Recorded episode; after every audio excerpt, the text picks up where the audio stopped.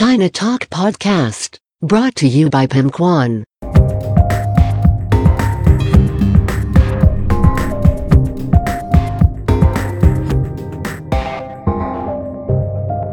Catch up with the world. Catch up with China with China Talk Podcast.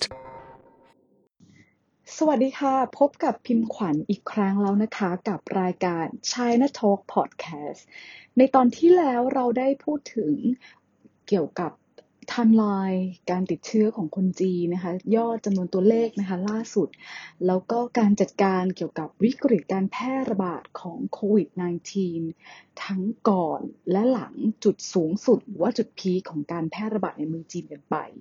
EP นี้เราจะมาพูดคุยถึงสภาพเศรษฐกิจของจีนกันบ้างค่ะ ว่าตั้งแต่ต้นปีมาเนี่ยเศรษฐกิจเขาเป็นยัง อย่างไรนะคะ หลังจากที่เขารักษาสุขภาพให้ค่อยๆดีขึ้น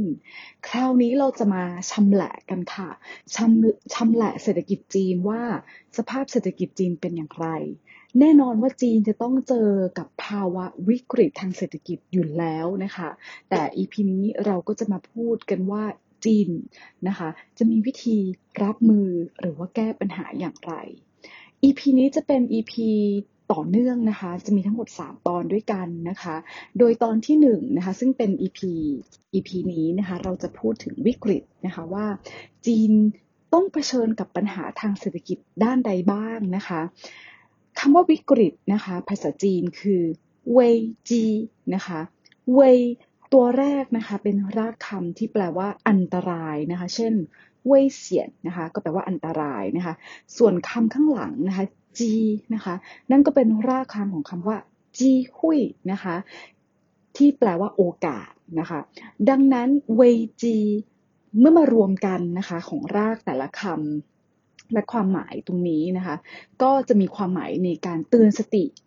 เราได้อย่างมากเลยค่ะ ว่าทุกวิกฤตย่อมมีโอกาสนะคะ ดังนั้นในตอนต่อไปเนี่ยเราก็จะพูดนะคะว่า โอกาสนั้นนะคะที่เกิดขึ้นนะคะภายในวิกฤตโควิด -19 ตรงนี้มีอะไรบ้างนะคะ รวมถึง new normal นะคะ หรือว่าสิ้นฉางไทยนะคะ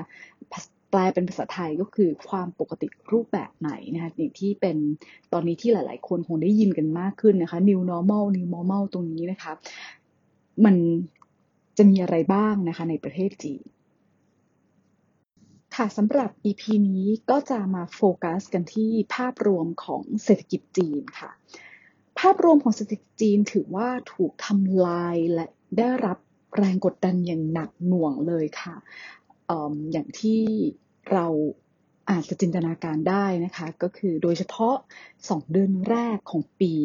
อย่างที่ได้พูดกันไปใน EP ที่ 2 นะคะว่าช่วงเวลา 2 ปีแรกนะคะโดยเฉพาะช่วงเดือนกุมภาเนี่ยเป็นช่วงเวลาที่จีนจะต้องเผชิญกับการแพร่ระบาดอย่างหนักนะคะก่อนที่จำนวนของผู้ติดเชื้อนะคะ ค่อยๆลดลงมานะคะในช่วงเดือนมีนานะคะะแล้วก็เป็นช่วงเวลาที่รัฐบาลได้นำเอามาตรการการควบคุมขั้นสูงสุดออกมาใช้นะคะ รายงานตัวเลขการเติบโตทางเศรษฐกิจ จากสำนักงานสถิติแห่งชาติของจีนนะคะได้ได้ออกมาแล้วนะคะล่าสุดเลยนะคะว่า GDP ของจีนในไตรมาสที่ 1 หดตัวกว่า 6.8เปอร์เซ็นเมื่อเทียบกับช่วงเวลาเดียวกันก็คือไตรมาสที่แล้วของปี 2019 นะคะ หมายความว่ายังไง ง่าย ๆ ก็คือ GDP จีนติดลบ 6.8เปอร์เซ็นนั่นเอง ถือเป็นจุดที่ต่ำที่สุดนะคะในรอบ 44 ปี คือนับตั้งแต่ ปี 1976 ซึ่งเป็นปีที่สิ้นสุดของช่วงปฏิวัติวัฒนธรรมจีนนะคะ ช่วงปฏิวัติวัฒนธรรมจีนตอนนั้นก็คือจะอยู่ระหว่าง 1966 ถึง 1976นะะเพราะฉะนั้นก็ถือว่าหนักมากนะคะ แล้วก็เป็นตัวเลขที่เมื่อออกมาแล้วก็ค่อนข้างช็อกนะคะ น่าตกใจมาก ๆ เลยทีเดียว เพราะว่าก่อนหน้านี้มีนักเศรษฐศาสตร์จีนหลายคนนะคะ ออกมาคาดการณ์กันว่าอาจจะตกต่ำได้ ตกลงนะคะถึงที่ 2.4%นะคะ แต่เมื่อตัวเลขจริง ๆ ออกมาก็ถือว่าช็อกหนักมากพอสมควรนะคะ ที่หดตัวลงกว่า 6.8%เลยทีเดียว เรามาดูตัวเลขในแต่ละภาคส่วนกันบ้างนะคะว่า 2 เดือนแรกนะคะเป็นยังไง เมื่อเทียบกับไตรมาสเดียวกัน หรือว่าเราจะเรียกว่า year over year นะคะ ตัวเลขที่หนึ่งนะคะเราจะดูเรื่องของผลผลิตทางภาคอุตสาหกรรมนะคะหรือว่า industrial output ตรงนี้ก็จะหดตัวลงกว่า 13.5%ถือว่าเป็นการหดตัวที่เร็วที่สุดในรอบ 30 ปีเลยทีเดียวนะคะ การส่งออกก็ลดลงกว่า 15.9%นะคะ อย่างที่ทราบกันนะคะว่าประเทศจีนเป็นผู้ส่งออกรายใหญ่ที่สุด ในโลกนะคะ การหยุดชะงักจากการปิดโรงงานการผลิตนะคะ ก็แน่นอนว่าย่อมส่งผลกระทบต่อห่วงโซ่อุปทานของโลกเช่นเดียวกันนะคะตัวเลขต่อมานะคะคือยอดการค้าปลีกนะคะหรือว่า retail sales นะคะก็ลดลงกว่า 20.5%นะคะ แล้วก็การลงทุนในสินทรัพย์คงที่นะคะ หรือว่า fixed asset investment ตัวนี้ก็ลดลงกว่า 25%ดังนั้น ตัวเลขเหล่านี้สะท้อนให้เห็นเลยค่ะว่าการบริโภคแล้วก็ความมั่นใจในการลงทุนภายในประเทศเนี่ยลดลงนะคะอย่างมากเลยทีเดียวนะคะ ทีนี้เรามาดู ภาคอุตสาหกรรมที่ได้รับผลกระทบหนักๆกันบ้างนะคะ ในช่วง 2 เดือนแรกนะคะมีอะไรบ้างนะคะ แน่นอนก็หนีไม่พ้นการท่องเที่ยวนะคะ ที่ได้รับผลกระทบอย่างมหาศาลเลย จากข้อมูลของ IATA นะคะหรือว่า International Air Transport Association นะคะภาษาไทยคือสมาคมขนส่งสินค้าทางอากาศระหว่างประเทศนะคะพบว่าการท่องเที่ยวในช่วง ตรุษจีนนะคะของจีนเนี่ยลดลงกว่า 50%นะคะ ซึ่งถือว่าเป็นจุดต่ำสุดในรอบ 20 ปีเลยทีเดียวนะคะเดือนกุมภาพันธ์ทั้งเดือนนะคะ ก็มีเที่ยวบินที่ลดลงมากกว่า 85%การเดินทางด้วยรถไฟฟ้าในช่วงจุดตรุษจีนนะคะ ก็มีอยู่เพียงแค่ 210 ล้านเที่ยวนะคะ ลดลง จากปีที่แล้วนะคะเกือบ 50%ด้วยกันนะคะ การเดินทางด้วยรถประจำทางสาธารณะก็มีผู้ใช้งานลดลงกว่า 90%สองสัปดาห์แรกของเดือนกุมภาพันธ์นะคะ ยอดจำหน่ายรถยนต์เองก็ตกลงกว่า 92%นะคะ หรือแม้แต่การเรียกรถออนไลน์ก็มีเพียง 43.7 ล้านคนนะคะ ลดลงกว่าปีที่แล้วก็เกือบ 53%นะคะจำนวนผู้ใช้ navigation ออนไลน์นะคะก็ลดลงกว่าช่วงเดียวกันนะคะประมาณ 52%นะคะในภาคธุรกิจรายงานนะคะบริษัทเกือบครึ่งล้านนะคะออของจีนเนี่ยต้องปิดไปในไตรมาสที่เป็นช่วงของการแพร่ระบาดหนักเลยค่ะ แล้วกว่าครึ่งหนึ่งก็ถือว่าเป็นบริษัทที่ดำเนินการมา ไม่ถึง 3 ปีซะด้วยซ้ำนะคะ เพราะฉะนั้น SME หรือว่าอาจจะเป็น small SME เนี่ยก็ได้รับผลกระทบที่ค่อนข้างหนักพอสมควรนะคะจำนวนคนตกงานเนี่ยนะคะคิดเป็น 6.2%ของภาคแรงงานทั้งหมดในประเทศจีนนะคะหรือว่าคิดคิดเป็นจำนวนประมาณ 40 กว่าล้านคนเลยทีเดียวแต่ว่าเมื่อเรามาชำแหละนะคะดูตัวเลขนะคะ รวมเฉลี่ย 3 เดือนเลยนะคะ รวมถึงเดือนมีนานะคะ แล้วมาเปรียบเทียบกับข้อมูล 2 เดือนแรกที่ได้อธิบายไปเมื่อกี้นะคะ จะเห็นว่าผลผลิตภาคอุตสาหกรรมนะคะ หรือว่า industrial output เนี่ยลดลง 1.1%นะคะ จาก 13.5%ในช่วง 2 เดือนแรกนะคะ retail sales นะคะก็ลดลดลงนะคะ 15.8%นะคะ จาก 20.5%ของข้อมูล 2 เดือนแรกนะคะ investment uh, in fixed asset ตรงนี้นะคะก็ตกลงนะคะทั้งหมดรวมอยู่ที่ 16.1%ในไตรมาสแรกนะคะเมื่อเทียบกับ 25%ของข้อมูลเพียง 2 เดือนนะคะ export นะคะก็ตกลง 3.5%จาก 15.9%นะคะ ภาคแรงงานก็เช่นเดียวกันนะคะ ก็ลดลงรวมกันทั้งสิ้นเป็น 5.9%จาก 6.2%นะคะ ทั้งหมดนี้มีในยยะอะไรนะคะก็คือเดือนมีนาคมเนี่ยถือว่าเป็นช่วงที่จุดวิกฤตทางเศรษฐกิจเนี่ยนะคะ ได้ค่อยๆปรับตัวไปในทิศทางที่ดีขึ้นนะคะ ภาคแรงงานนะคะ ก็กลับมาผลิตมากยิ่งขึ้นนะคะ ส่งออกมากขึ้นนะคะ มี การบริโภคภายในประเทศที่เพิ่มสูงขึ้นนะคะ เพราะฉะนั้นนะคะตั้งแต่ช่วงมีนากลางมีนาเป็นต้นไปเนี่ยนะคะ จีนก็เริ่มที่จะกลับเข้าสู่ภาวะปกตินะคะคนเริ่มกลับไปทำงานนะคะ โรงงานร้านอาหารทั้งหมดนะคะก็เริ่มกลับเข้าสู่ภาวะปกติอีกครั้งนะคะ แต่ว่านะทุกอย่างก็ยังถูกควบคุมนะคะ ให้ใช้ชีวิตนะคะทำงานนะคะ สร้างผลผลิตต่างๆ อย่างระมัดระวัง ค่อยๆนะคะดำเนินการกันไปต่อเนื่องนะคะ ยกตัวอย่างนะคะปลายเดือนมีนานะคะก็เกือบ 97%ของภาคอุตสาหกรรมขนาดใหญ่ แล้วก็สำคัญสำคัญเนี่ยถือว่ากลับเข้าสู่การดำเนินธุรกิจอีกครั้งนะคะในขณะที่ SME ก็ยังมีอยู่เพียงประมาณ 77%นะคะที่ที่สามารถกลับเข้ามาได้นะคะเพราะเพราะว่า ถึงแม้ทุกอย่างจะเริ่มนะคะเข้าสู่ภาวะปกตินะคะแต่ว่าในในภาพรวมนะคะอุปสงค์อุปทานภายในประเทศเนี่ยพิมพ์ขวัญมองว่ายังอยู่ในภาวะที่เขาเรียกว่า after shock นะคะอยู่นะคะการควบคุมต้องต้องมีต้องสร้างความระมัดระวังอย่างมากขึ้นนะคะยกตัวอย่างเช่น China Aviation Authority นะคะก็ได้จำกัดนะคะในการบิน ของประเทศจีนว่าไม่สามารถที่จะเกินกว่า 75%ของ capacity ได้นะคะ หรือว่าโรงภาพยนตร์นะคะร้านคาราโอเกะนะคะ อย่างที่จีนฮอตฮิตมากเลยนะคะ คือพวก KTV เนี่ยนะคะ ก็ยังคงปิดให้บริการนะคะในในภาคของคนจับใจใช้สอนทั่วไปนะคะ ก็ถือว่ายังไม่กล้าที่จะซื้อของนะคะหรือว่าจับจ่ายใช้ใช้สอยอย่างเป็นปกตินะคะ เนื่องจาก มองว่าสภาพจิตใจนะคะของคนก็ถือว่าได้รับผลกระทบกระเทือนอยู่นะคะ บางคนโดนลดเงินเดือนใช่ไหมคะ บางคนตกงานนะคะ ห้างร้านนะคะ เราจะเห็นข่าวว่าห้างร้านเนี่ยเปิดแล้ว แต่ว่าคนก็ยังไม่ได้เยอะนะคะไม่ได้กลับเข้าสู่ภาวะโอ้โหแบบที่จะเห็นคนเต็มห้างในประเทศจีนนะคะ ไม่ใช่อย่างนั้นนะคะ คนออกไปเที่ยวข้างนอกมากขึ้นค่ะ นะคะ แต่ว่าจากการสำรวจเราก็จะพบว่าคนก็ยังไม่ค่อยมั่นใจต่อการฟื้นตัวของประเทศอของของเศรษฐกิจในประเทศนะคะ ยังไม่กล้าที่จะซื้อของสุรุ่ยสุร่ายนะคะ จะเลือกของที่จำเป็นเท่านั้นนะคะ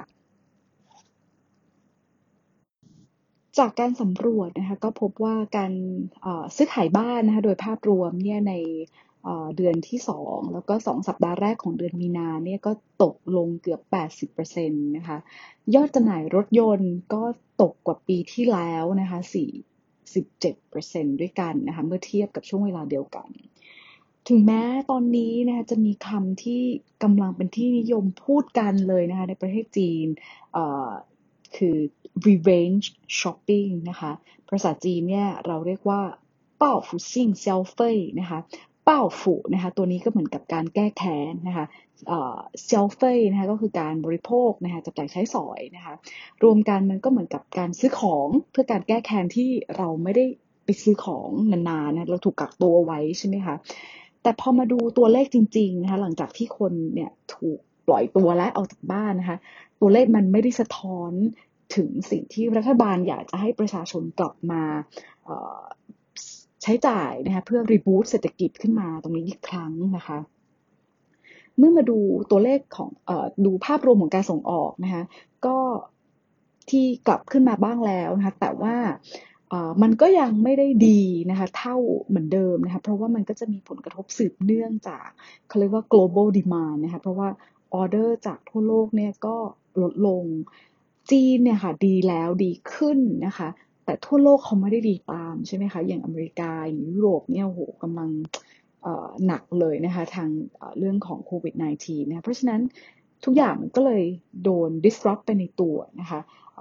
global supply chain แน่นอนก็โดน disrupt นะคะ ทั้งหมดนี้ก็เลยทำให้รายได้นะการจ้างงานภายเกี่ยวกับบริษัทที่ต้องดำเนินการส่งออกไปในประเทศจีน ก็ก็ถือว่าได้รับผลผลกระทบนะคะ cash flow ก็ได้รับผลกระทบนะคะ เพราะฉะนั้นเนี่ยเราก็จะมีข่าวที่ได้ยินว่าเนื่องจากต้นปีเขาก็แย่แล้วนะคะเมื่อเขากำลังจะเป็นช่วงเดือนมีนาเนี่ยแทนที่จะได้ฟื้นตัวกลับ ก็ไม่ได้ฟื้นตัวอย่างที่ดีนักนะคะ ก็ส่งผลให้ เกิดการยื่นนะคะยื่นฟ้องล้มละลายของบริษัทขนาดเล็กและก็ขนาดกลางนะคะอย่างอย่าง SME ในประเทศจีนนะคะทั้งหมดทั้งมวลนี้ก็จะทำให้ส่งผลกระทบในทางลบต่อการฟื้นฟูเศรษฐกิจนะคะแล้วก็กิจกรรมภายในประเทศจีนได้ สถานการณ์โควิด -19 นะคะที่ทวีความรุนแรงไปทั่วโลกเลยนะคะไม่ ไม่เว้นแต่จีนนะคะ ก็สร้างผลกระทบไม่เพียงแต่ระบบสุขภาพนะคะสาธารณสุขของแต่ละประเทศนะคะ แต่ส่งผลกระทบอย่างมหันเลยนะคะในด้านเศรษฐกิจนะคะ IMF เนี่ยออกมาประกาศนะคะล่าสุดเลยนะคะว่าเศรษฐกิจโลกเนี่ยคาดว่าจะเข้าสู่ภาวะ Great Recession นะคะหรือภาวะเศรษฐกิจถดถอยอย่างแน่นอนนะคะ GDP เนี่ยเขาคาดการณ์กันว่าจะหดตัวนะคะอยู่ที่ ลบ3%นะคะในปี 2020นะคะก็คือ GDP โลกเนี่ยรวมกันแล้วนะคะหดตัวอยู่ที่ลบ3%นะคะทางการตะวันตกนะคะก็ให้ชื่อวิกฤตทางเศรษฐกิจที่เกิดจากโคโรนาจากโคโรนาไวรัสนะคะหรือว่าโควิด -19 ตรงนี้ว่า the great lockdown นะคะทาง IMF เองก็ถือว่าวิกฤต The Great Lockdown เนี่ยเป็นการถดถอยนะคะที่แย่ที่สุดเลยนะคะนับตั้งแต่ช่วง Hamburger Crisis ในฝั่งของจีนนะคะ IMF คาดการณ์ว่าปีนี้เนี่ย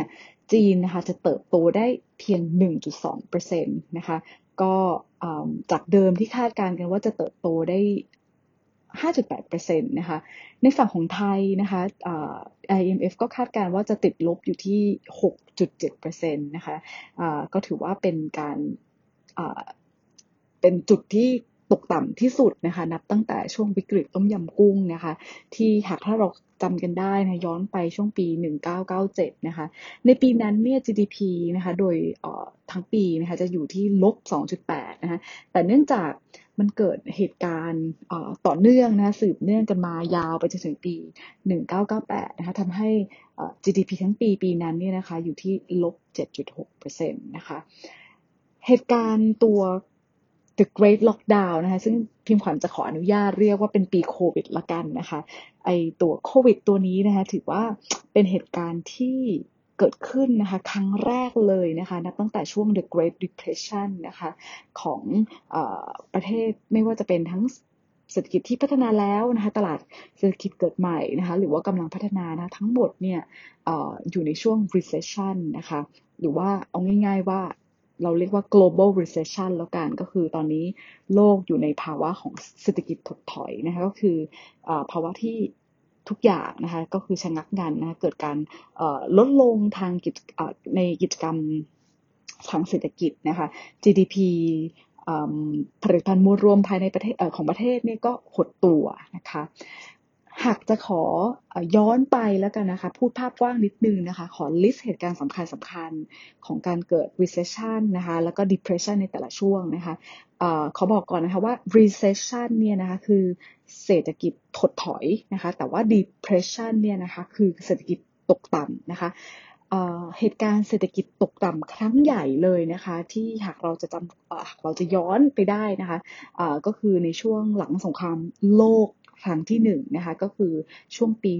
1930 นะคะ ช่วงนั้นนะคะ The Great Depression นะคะเกิดขึ้นที่ทวีปอเมริกันเหนือนะคะแล้วก็ยุโรป หลังจากนั้นก็ขยายลามไปทั่วโลกเลยค่ะเริ่มต้นนะคะตั้งแต่ช่วงเดือนสิงหาปี 1929 นะคะแล้วก็สิ้นสุดนะคะคือมีนาคม 1933 นะคะ ทั้งหมดนี้กินเวลายาวนานกว่า 43 เดือนเลยทีเดียวนะคะ global GDP ตอนนั้นเนี่ยคะติดลบ 26.7%นะคะ ถือว่าเป็นอะไรที่หนักมากๆนะคะ หลังจากนั้นก็มีเหตุการณ์ที่ต่อเนื่องกันมานะคะ ในช่วงปี 1937 จนถึง 1938 นะคะ ก็เป็นภาวะ recession นะคะ ตอนนั้นเริ่มตั้งแต่ช่วงเดือนพฤษภานะคะ 1937 นะคะ ไปจนถึงเดือนมิถุนา 1938 นะคะ ตอนนั้นก็กินเวลาอยู่ประมาณ 13 เดือนนะคะ global GDP ตกกว่า 18.2%นะคะ แล้วก็มีเหตุการณ์ recession อีกอันหนึ่งที่สำคัญนะคะ ก็คืออในช่วงปี 1945 นะคะ แต่ตอนนั้นกินเวลาเพียง 8 เดือนนะคะ ตั้งแต่ช่วงเดือนกุมภาพันธ์นะคะ สิ้นสุดเดือนตุลาคม ตอนนั้นเนี่ย GDP โลกนะคะตกลงกว่า 12.7%นะคะ จนมาเหตุการณ์หลังสงครามโลกครั้งที่สองนะคะยาวนานไปนะจนที่เราสามารถย้อนกันได้นะก็คือช่วง Great Recession นะคะในช่วง Global Financial Crisis นะคะคือตั้งแต่ธันวาคมปี 2007 นะคะไปจนถึงมิถุนาปี 2009 นะคะในช่วงนั้นเนี่ยนะคะก็ GDP โลกเนี่ยค่ะตกต่ำตกลงนะหดตัวลง 5.1%นะคะ ครั้งนี้นะคะ ก็ยังไม่คงในจากตัวเลขนะคะคงยังไม่ถึงกับ depression นะคะหรือว่าหรือว่าที่เป็นเศรษฐกิจตกต่ำนะคะอาจจะแค่ถดถอยนะคะเพราะสิ่งที่สิ่งหนึ่งเลยนะคะที่แตกต่างจากภาวะเศรษฐกิจ ในช่วงปี 1930 นะคะหรือว่า The Great Depression ตอนนั้นนะคะ ก็คืออไม่มีกลไกระหว่างประเทศนะคะ ที่จะมารองรับนะคะสภาพคล่องในช่วงวิกฤตนะคะทำให้ตอนนั้นนี่เศรษฐกิจก็ค่อนข้างตก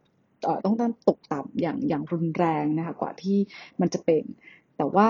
เราก็ไม่รู้ใช่ไหมคะว่ามันจะเป็นยังไงในอนาคตนะคะว่าไอตัวไอ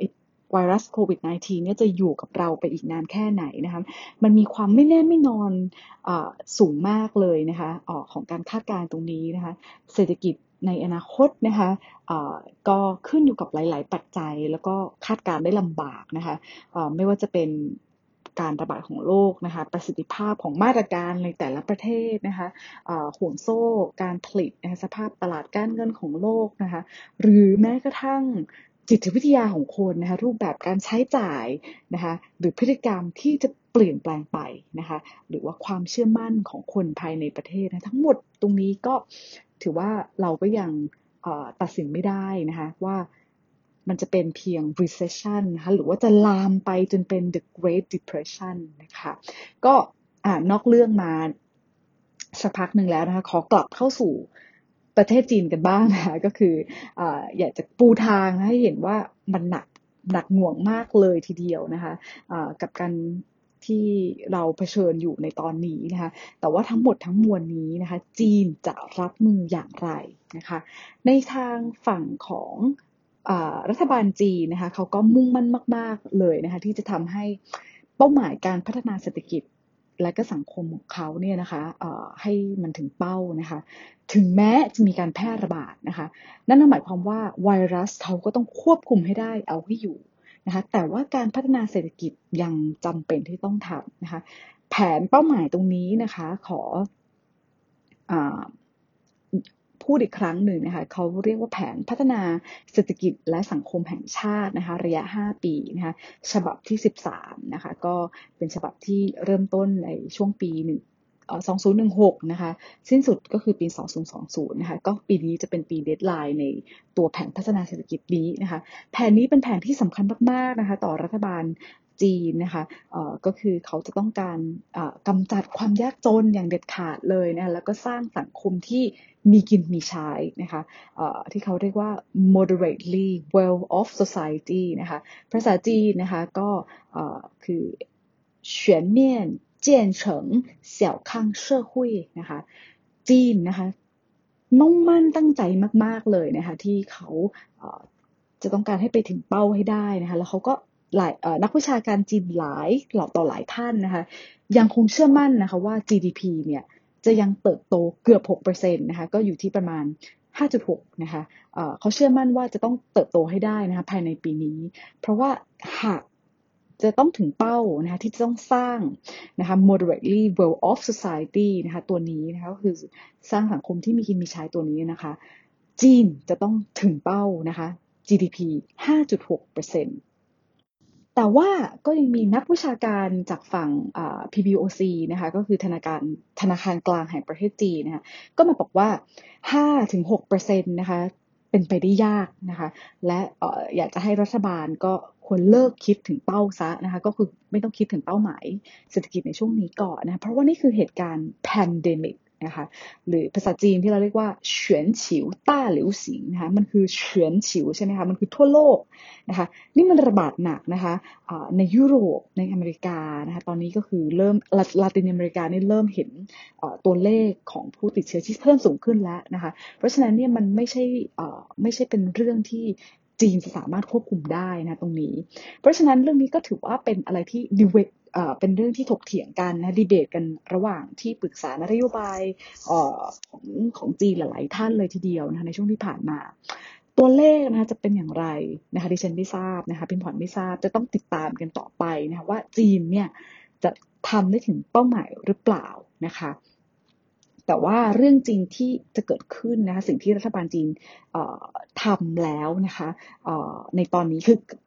โอเค อนุมัติแล้วที่จะทำในตอนนี้นะคะ หลังจากที่ควบคุมโรคระบาดได้ระดับหนึ่งแล้วนะคะ จีนนะคะได้หันมากอบกู้เศรษฐกิจนะคะ ก็คือสร้างมาตรการที่กอบกู้เศรษฐกิจอย่างจริงจังนะคะ ดังนั้นวิธีที่เราจะมาแชร์ในวันนี้นะคะ ก็จะเป็นวิธีที่จีนรับมือนะคะต่อการหด ก็คือถดถอยทางเศรษฐกิจนี้อย่างไรนะคะจีนที่ผ่านมาเลยนะไม่ว่าจะเกิดวิกฤตแต่ละแต่ละครั้งนะคะเขาก็แก้ไขด้วยการสร้างโครงสร้างพื้นฐานขนาดใหญ่ใช่ไหมคะอย่างที่เราเรียกว่า large scale infrastructure นะคะไม่ว่าจะเป็นวิกฤต 1998 นะคะหรือว่าช่วง 2008 นะคะแต่ว่าที่ผ่านมาใช่ไหมคะเราโฟกัสจีนเนี่ยโฟกัสไปในรูปแบบของการสร้างโครงสร้างแบบ แบบ traditional หรือว่าแบบดั้งเดิมนะคะสั่งรถไฟนะถนนหนทางต่างๆนะคะแต่ว่าครั้งนี้นะคะเป็นอะไรที่น่าสนใจมากๆนะคะเพราะว่าเขาจะ shift focus นะคะก็คือว่าจะไม่เน้นนะคะในแบบที่ทำมาแบบดั้งเดิมแล้วนะคะที่สร้างถนนรถไฟสนามบินอะไรต่างๆนะคะเขาจะมุ่งเน้นนะคะที่การสร้างดิจิทัลอินฟราสตรักเจอร์นะคะหรือที่เขาเรียกว่า new infrastructure นะคะ โดยมีการใช้ 5G ค่ะ เป็นตัวชูธงนะคะ ตรงนี้นะคะผู้นำประเทศนะคะสีจิ้นผิงก็ประกาศเลยนะในช่วงต้นเดือนมีนาว่าเขาจะตอบโต้การสโลว์ดาวตรงนี้นะคะด้วยการเร่งมือลงทุนนะคะโครงสร้างพื้นฐานแนวใหม่นะคะซึ่งจริงๆแล้วโครงสร้างพื้นฐานแนวใหม่เนี่ยไม่ได้เป็นไอเดียใหม่ที่เกิดขึ้นนะคะมันเกิดขึ้น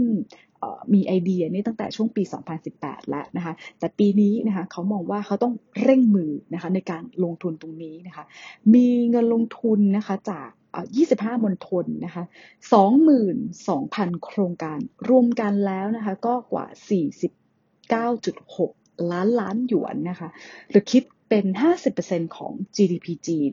ในปี 2019 เลยทีเดียวนะคะ New Infrastructure นะคะโครงสร้างพื้นฐานแนวใหม่นี้ประกอบไปด้วยอะไรบ้างนะคะ หลักๆเลยนะะก็คือโครงข่าย 5G นะคะ Big Data Center AI ระบบสายไฟแรงดันสูงมากนะคะ หรือภาษาอังกฤษที่เรียกว่า ultra high voltage station นะคะ new energy นะคะ รถไฟฟ้าความเร็วสูงนะคะ industrial internet of things แล้วก็เมืองอัจฉริยะนะคะ ทั้งหมดนี้นะคะเขาก็ต้องการที่จะให้กระตุ้นเศรษฐกิจนะคะ ก็เพื่อที่จะหวังว่านะใน 10 ปีข้างหน้านะคะ จีนต้องการที่จะให้ประเทศเขานะคะมีเศรษฐกิจแบบ smart economy นะคะต้องการให้ตรงนี้นะคะเป็นสัญลักษณ์ใหม่ของทางเศรษฐกิจจีนเลยทีเดียวนะคะ ครั้งนี้นะคะเขาก็ต้องการที่จะเร่งพัฒนานะคะตัวโดยเฉพาะตัวเครือข่าย 5G ตัวนี้นะคะเพื่อที่จะเอามาใช้ในการควบคุมการแพร่ระบาดด้วยนะคะอย่างที่เราได้เห็นกันนะคะว่าที่ผ่านมามันก็จะมีเรื่องของการทำงานที่บ้านใช่ไหมคะการใช้เป็น virtual office นะคะ online shopping online education นะคะแล้วก็อันก็คือแบบที่ convenience store แบบที่ไม่มีคนนะคะหรือว่าการ delivery แบบที่ไม่ต้องสัมผัสนะคะทุกอย่างนะจีนก็จะมุ่งเน้นไปที่ออนไลน์มากขึ้นนะคะการพัฒนาเรื่องของระบบสาธารณสุขนะคะแบบที่มุ่งเน้นเทคโนโลยีมากยิ่งขึ้นนะคะแล้วก็พัฒนาดิจิทัลอีโคโนมีให้แข็งแกร่งมากยิ่งขึ้นด้วยนะคะนี่ก็คือความตั้งใจนะคะอะของการฟื้นฟูเศรษฐกิจของประเทศจีนนะคะ เป็นยังไงกันบ้างคะก็หวังว่า EP นี้นะคะคงจะได้ข้อมูลอะไรใหม่ๆ ที่น่าสนใจนะคะแล้วก็เป็นอะไรที่ทำให้คนไทยได้ฉุกคิดนะคะเพราะว่าจีนเนี่ยนะคะเขาเจ็บก่อนแล้วเขาก็ฟื้นตัวก่อนนะคะเพราะฉะนั้นเราสามารถเรียนรู้นะคะสิ่งที่จีนปรับใช้นะคะในบ้านเขานะคะะเราก็จะมาดูว่าเอ๊ะตอนนี้จีนนะคะมี มาตรการอะไรใหม่ๆนะคะและไทยเรานะคะจะสามารถนะคะปรับประยุกต์นะคะหรือว่าจะตอบสนองนะต่อความต้องการนะคะหรือว่าต่อการเปลี่ยนแปลงของโลกไปยังไงบ้างนะคะในอนาคต เรามาปิดท้ายนะคะเเรื่องเครียดๆนะคะด้วยเกร็ดสาระในของสภาพสังคมแบบแบบอาจจะเหมือนเป็นตลกแต่ตลกร้ายนิดนึงนะคะ ว่าตอนนี้สภาพสังคมของประเทศจีนเนี่ยเป็นยังไงกันบ้างนะคะทุกคนทราบกันไหมคะว่าหลังจากที่จีนเนี่ยพ้นจากช่วงกักกันใช่ไหมคะก็คืออไม่ปิดก็คือเปิดเมืองแล้วนะคะมันก็จะมีคำถามในโลกออนไลน์นะคะที่ที่ที่ในที่ในประเทศจีนนะคะอย่างเวยป๋อตัวนี้นะคะว่าหลังจาก การระบาดสิ้นสุดลงเนี่ยนะคะเขาจะรีบไปทำอะไรกันนะคะ รู้ไหมคะว่าอะไรที่เป็นคำตอบ top ทิป top hit ติดอันดับเลย พอจะเดากันได้ไหม เอาจริง ๆคำตอบนี้ก็ถือว่าช็อกพิมพ์ขวัญมากๆเลยเหมือนกันนะคะ เพราะคำตอบนี้นะคะก็คือการเตรียมกันไปหย่านะคะ หรืออมันตอนนี้เกิดปรากฏการณ์ที่เรียกว่าเขาเรียกว่า เป้าฟูซิ่งนะคะ เมื่อกี้จำจำได้ใช่ไหมคะมีการสอนภาษาจีนคำนี้เป็นนิดนึงว่า revenge ใช่ไหมคะ revenge shopping อันนี้คือ revenge divorcing นะคะหรือว่าเป้าฟูซิ่งหลีคุณนะคะ ก็คือคำตอบก็คือคนจีนเตรียมกันไปหย่านะคะ มีรายงานนะคะว่าหลังจากที่คนจีนนะคะถูกกักกันอยู่ในบ้านนะคะอัตรา การหย่าร้างของเขาเพิ่มสูงขึ้นอย่างไม่น่าเชื่อเลยนะคะ เราก็เอ๊ะนะทำไมแทนที่อยู่ด้วยกันจะได้ปรับความเข้าใจกันนะมีเวลามากยิ่งขึ้นนะคะ แต่กลับมีรายงานถึงการทำร้ายร่างกายนะคะการหรือว่า home violence นะคะตรงนี้เพิ่มสูงขึ้นนะคะ เว็บการจองอแต่งงานเนี่ยนะคะว่างเลยนะคะคิวเนี่ยว่างในขณะที่เหมือน เว็บไซต์ของสำนักงานเขตตุกร้องเรียนตรงนี้นะคะ ของการหย่าเนี่ยโหคิวยาวเต็มไปจนถึงเเดือนเมษายนเลยทีเดียวนะคะ ตรงนี้ก็ถือว่าเป็นเรื่องที่น่าฉุกคิดเลยพอสมควรนะคะมินก็จะมีข่าวว่าโหตอนนี้คือเจ้าหน้าที่สำนักงานเขตที่ทำเรื่องร้องเรียนเนี่ยยุ่งมากจนไม่มีเวลาดื่มน้ำเลยนะคะ ตอนนี้ก็ถือว่าเป็นเรื่องอะไรที่เป็นปรากฏการณ์ที่ น่าสนน่าน่าสนใจนะแล้วก็น่าตกใจมากๆนะคะก็พิมพ์ขวัญขออนุญาตสรุปนะคะเป็นสาเหตุปัจจัยหลักๆนะคะอยู่สี่สาเหตุนะคะก็คือจากที่ลองอ่านคอมเมนต์ของคนจีนไปไปหลาย ๆ คนนะคะอันที่หนึ่งนะคะก็คือว่าเขาใช้เวลาอยู่ด้วยกันนานไปนะคะก็แต่ก่อนก็อย่างที่บอกอสามีออกไปทำงาน หรือภรรยาไปทำงานไม่ได้มีเวลาคุยกันมากเท่าไหร่นะคะ ไม่ได้เห็นข้อเสียของกันและกันมากขึ้นนะคะแต่ตอนนี้ก็เห็นข้อเสียของกันและกันมากขึ้น ก็